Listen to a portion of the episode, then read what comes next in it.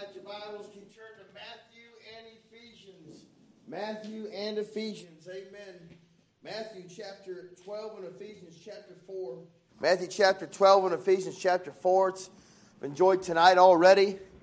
Uh, I enjoyed uh, uh, Miss Jessica's answering of the question.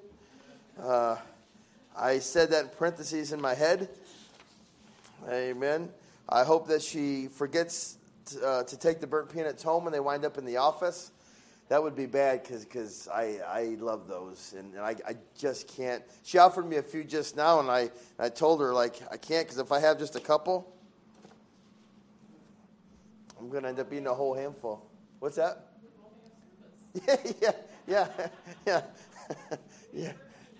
Yeah, I'll be in the hospital. Amen. Amen. Ladies do such a fine job with the thumbnails. Um, uh, I think it's worth noting that Miss Aaron not only spends a lot of time back there, but she's been back there every Sunday, I believe, at 4 o'clock for the last couple, three months or so, taking the time to learn it uh, eagerly, and she's doing a fine job. Uh, we don't take that lightly. We are so thankful. Uh, I know Rachel is very thankful. She, I mean, just just for her to be able to sit there in a service and enjoy it is huge for her. And if Rachel's happy, I'm happy. Amen. Amen. Matthew chapter 12, verse 38. We'll get right in the message. Then certain of the scribes and of the Pharisees answered, saying, Master, we would see a sign from thee. And, and anytime we see scribes and Pharisees, what do you immediately think of? Uh, the religious, legalistic crowd, the judgy crowd, just that, those people. Amen. Verse 39 But he answered and said unto them, An evil and adulterous generation seeketh after a sign. And there shall no sign be given to it but the sign of the prophet Jonas. For as Jonas was three days and three nights in the whale's belly, so shall the Son of Man be three days and three nights in the heart of the earth. The men of Nineveh shall rise in judgment with this generation and shall condemn it, because they repented at the preaching of Jonas. And behold, a greater than Jonas is here. Jump to Matthew chapter 16, uh, verse 1, while we're there in Matthew. We'll be in Ephesians in a moment, but, but Matthew chapter 16, verse 1.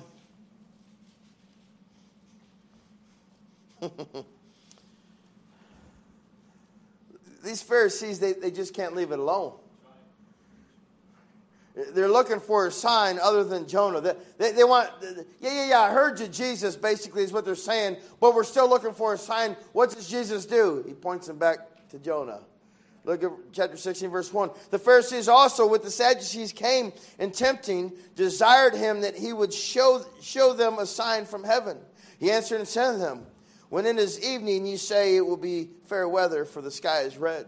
And in the morning it will be foul weather today, for the sky is red and lowering. Oh, ye hypocrites! You can discern the face of the sky, but can you not discern the signs of the times? A wicked, he's, he's repeating himself now, a wicked and adulterous generation seeketh after a sign, and there shall no sign be given unto it, but the sign of the prophet Jonas. And he left them and departed. Jesus is pointing them back to Jonah once again. These Pharisees and scribes, they're not going to change their minds. They, they, they, they, they have this mindset of we're, we're going to trip up Jesus and the prophets every chance that we can get. We're going to look for any fault in him. Uh, we're going to look for a sign. If you're Jesus, prove it. If you're Jesus, prove it. That's what they're doing, following him around. And he keeps pointing to Jonah. Brother Tony, would you pray as we get into this message, brother?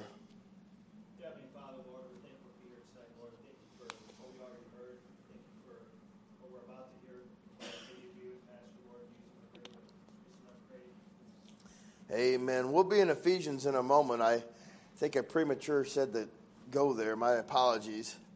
Um, but right now, can we turn to Jonah chapter 1? And, and, so in Matthew, who's talking here? Well, the Pharisees, the scribes and Pharisees, the, the legalistic crowd. And Jesus is, is making it real clear all you need for a sign is a message from Jonah. And what was Jonah's message to Nineveh? repent. Repent. Judgment is coming if you don't repent. What, what was the, the message from Jesus? Uh, re, re, repent. Uh, get rid of the old man. You, you need a new birth. Repent. Judgment is coming if you don't get saved. What was the message of John the Baptist? Repent. Put away your sins. Get baptized. What was the message of Noah, by the way? Repent. Judgment is coming. Trust in the Lord for salvation. So close to exactly the same thing, Tony. What do you think the message from Adam and Eve was? Well, I would just speculate with much, uh, uh, uh, uh with, with not direct scripture, but all other scripture around it. I would strongly speculate that Adam and Eve would tell all of their kids, hey, don't sin, it's not worth it. Hey, don't, stop. Just trust the Lord. It's way better to trust in God than it is to do whatever sin you're doing.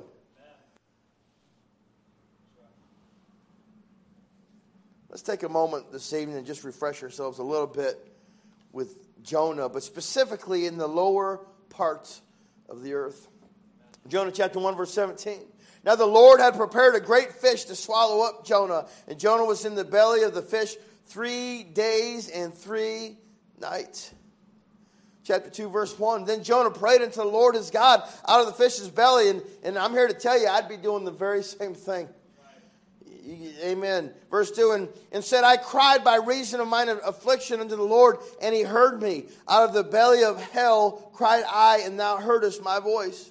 For thou hast cast me into the deep, in the midst of the seas, and the floods compassed me about. All thy billows and, and thy waves passed over me. Then I said, I am cast out of thy sight. Yet will I look again toward that holy temple. We could sit there and preach on there a while. In his affliction, in his misery, when all is lost, he looked to the Lord. Boy, there's something to be said there. Verse 5 The waters compassed me about, even to the soul. The depth closed me round about. The weeds were wrapped around my head. I went down to the bottom of the mountains. The earth with her bars was about me forever. Yet hast thou brought up my life from corruption, O Lord my God. When my soul fainted within me, I remembered the Lord, and my prayer came in unto thee, into thine holy temple. They that observe lying vanities forsake their own mercy. But I will sacrifice unto thee with the voice of thanksgiving. I will pay that I have uh, that that I have vowed. Salvation is of the Lord. And the Lord spake unto the fish, and it vomited out Jonah upon the dry land. Can I tell you this evening that there's a direct correlation between Jonah and Jesus? There's a direct correlation between the three days and three nights that, that Jonah spent in the whale's belly, in the depths of the earth, the lower parts of the earth, and Jesus uh, in the lower parts of the earth after the crucifixion. I want to say this, and I want to be real clear because it's fresh on my mind. I read it this afternoon. I couldn't believe what I read. The entire text that we read there was Jonah's in the belly of the whale. And he's in the bottom of the mountains, the depths of the earth, the lower parts of the earth. In chapter 2, verse 2, Jonah said, And he heard me out of the belly of hell, cried I, and thou heardest my voice. I read a commentary today that I just couldn't believe that, that he said. He believed that Jonah actually spiritually went to hell during those three days. I feel like there's nothing to support that in all of Scripture. Jonah was in the belly of the whale, talking about he is in a hell, he is in the, the, the, the depths of the sea, the bottoms of the mountains. But there's a direct correlation between Jonah, Jonah and Jesus. What's in the heart of the earth? Hell. Did Jesus go to hell? Yes. But he did not suffer or burn. In fact, Jesus didn't go into the pit, but he went into paradise. When Jesus was on the cross, he told the thief on the one side of him, one thief said, Thou art God. He acknowledged him as God. And Jesus said to him, Today thou shalt be with me in paradise. He didn't say a place of torment. Is a place of torment ever called paradise? Because Jesus didn't go, said he went to a place called paradise. I've listened to four or five messages on hell this week. Um, I listened to uh, um, um, many messages. And there is a group of people out there believe, that believe that Jesus went to a place uh, of burning and torment, um, like, like the suffering of a Passover lamb. Is a place of torment called paradise? Because Jesus went to paradise. I feel, feel like that's really, really, really clear in Scripture.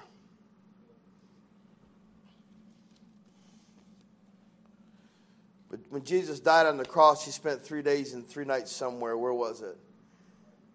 It was in the heart of the earth.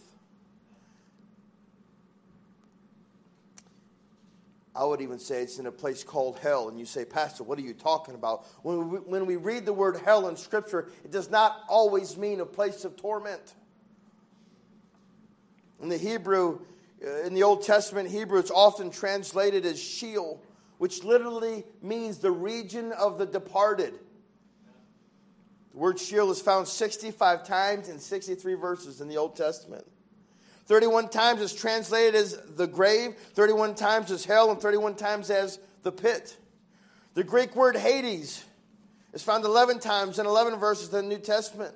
It is translated 10 times as hell and one time as grave. Uh, there's another Greek word that, uh, called Gehenna. It's found 12 times in 12 verses in the New Testament, and every single time it is translated as the Valley of Hinnom.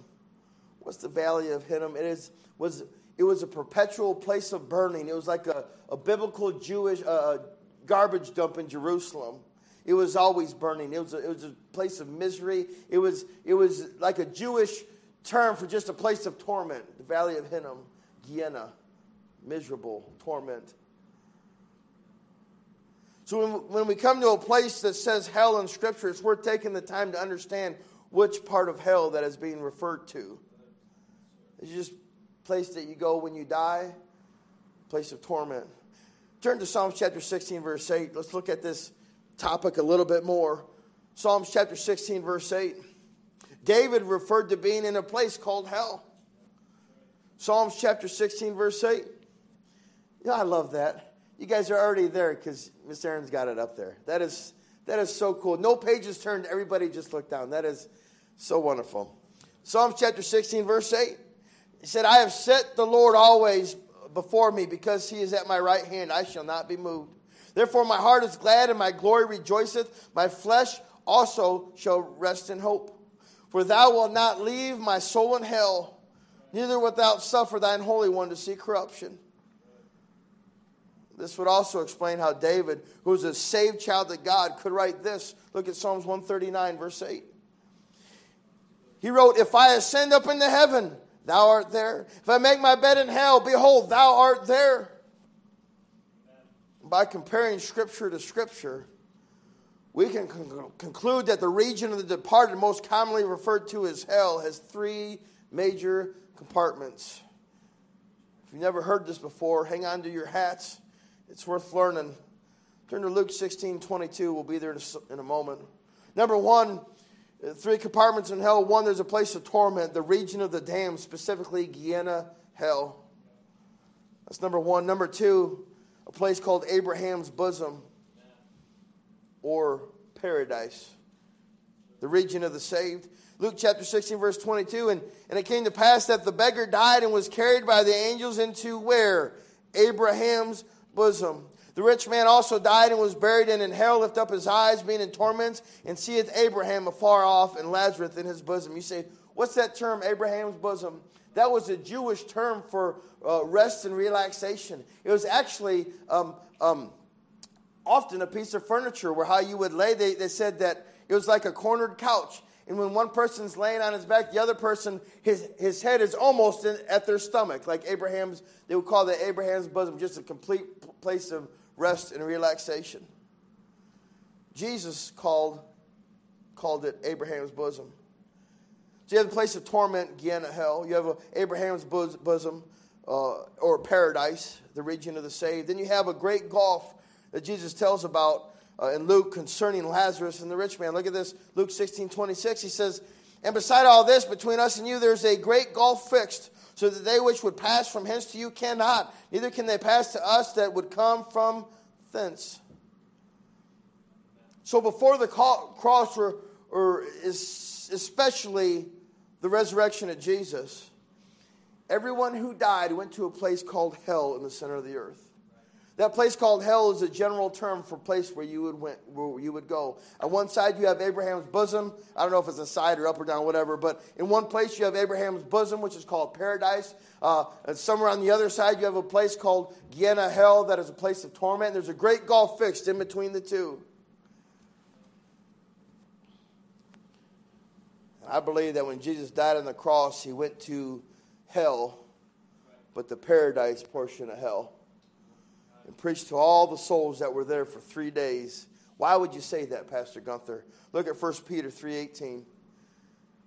Again, no pages turning. That is so cool. 1 Peter 3.18.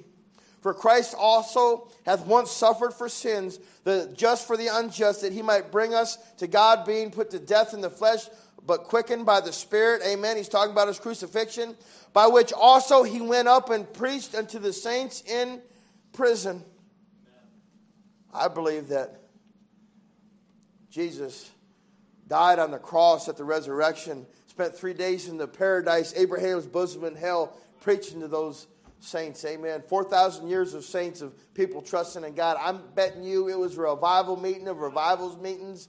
Uh, like the two men on the road to uh, Emmaus, I mean, they were probably thinking, this is some great teacher. How wonderful it must be. Can you imagine Jesus preaching for three days? Wow. And when Jesus resurrected into heaven, he took those that were in paradise with him up into the third heaven. You say, Pastor Gunther, do you have scripture for that? I absolutely do. Turn to Ephesians chapter 4, verse 8. A couple more scriptures and we'll close. It won't be a long one tonight. Miss Jessica has burnt peanuts to eat in the office. Amen. If I'm lucky, I'll find some on the floor on Monday when I go into study, and I'll I just might eat them still. Amen. Ephesians chapter 4, verse 8, wherefore he saith, When he ascended up on high, he led captivity captive and gave gifts unto men. Now, that he ascended, what is it? Uh, but that he also descended first into the lower parts of the earth. He that descended is the same also that ascended far above all the heavens that he might fill all things. Jesus descended into the lower parts of the earth. That is clear. Fact, it's clear that before Jesus ascended back to heaven, that he went to the lower parts of the earth first. When Jesus rose from the dead after his physical death on the cross, he led all the saints that had passed away since the beginning of time up into the third heaven. He brought paradise or Abraham's bosom up into the third heaven. And God gave Paul a vision of paradise in the third heaven. Let's look at it. 2 Corinthians 12, 1, our last scripture for the night. 2 Corinthians chapter 12, verse 1.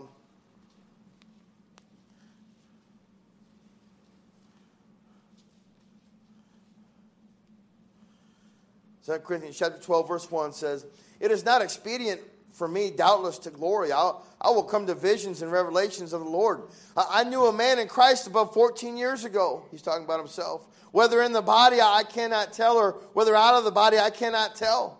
God knoweth such, such a one caught up to the third heaven.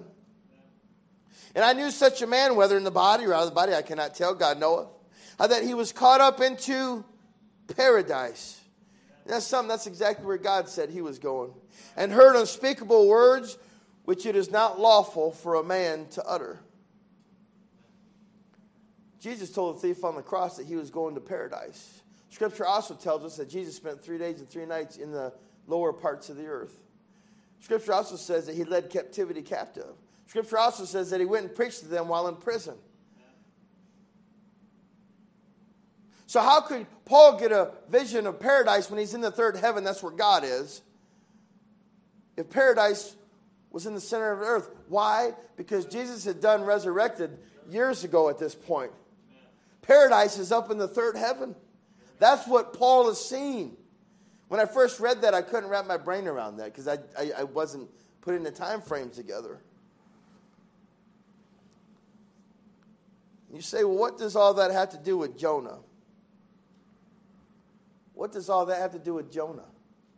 It, an almighty God that knoweth everything, he could tell those scribes and Pharisees so much and he could dump knowledge on them and, and they would be mind blown.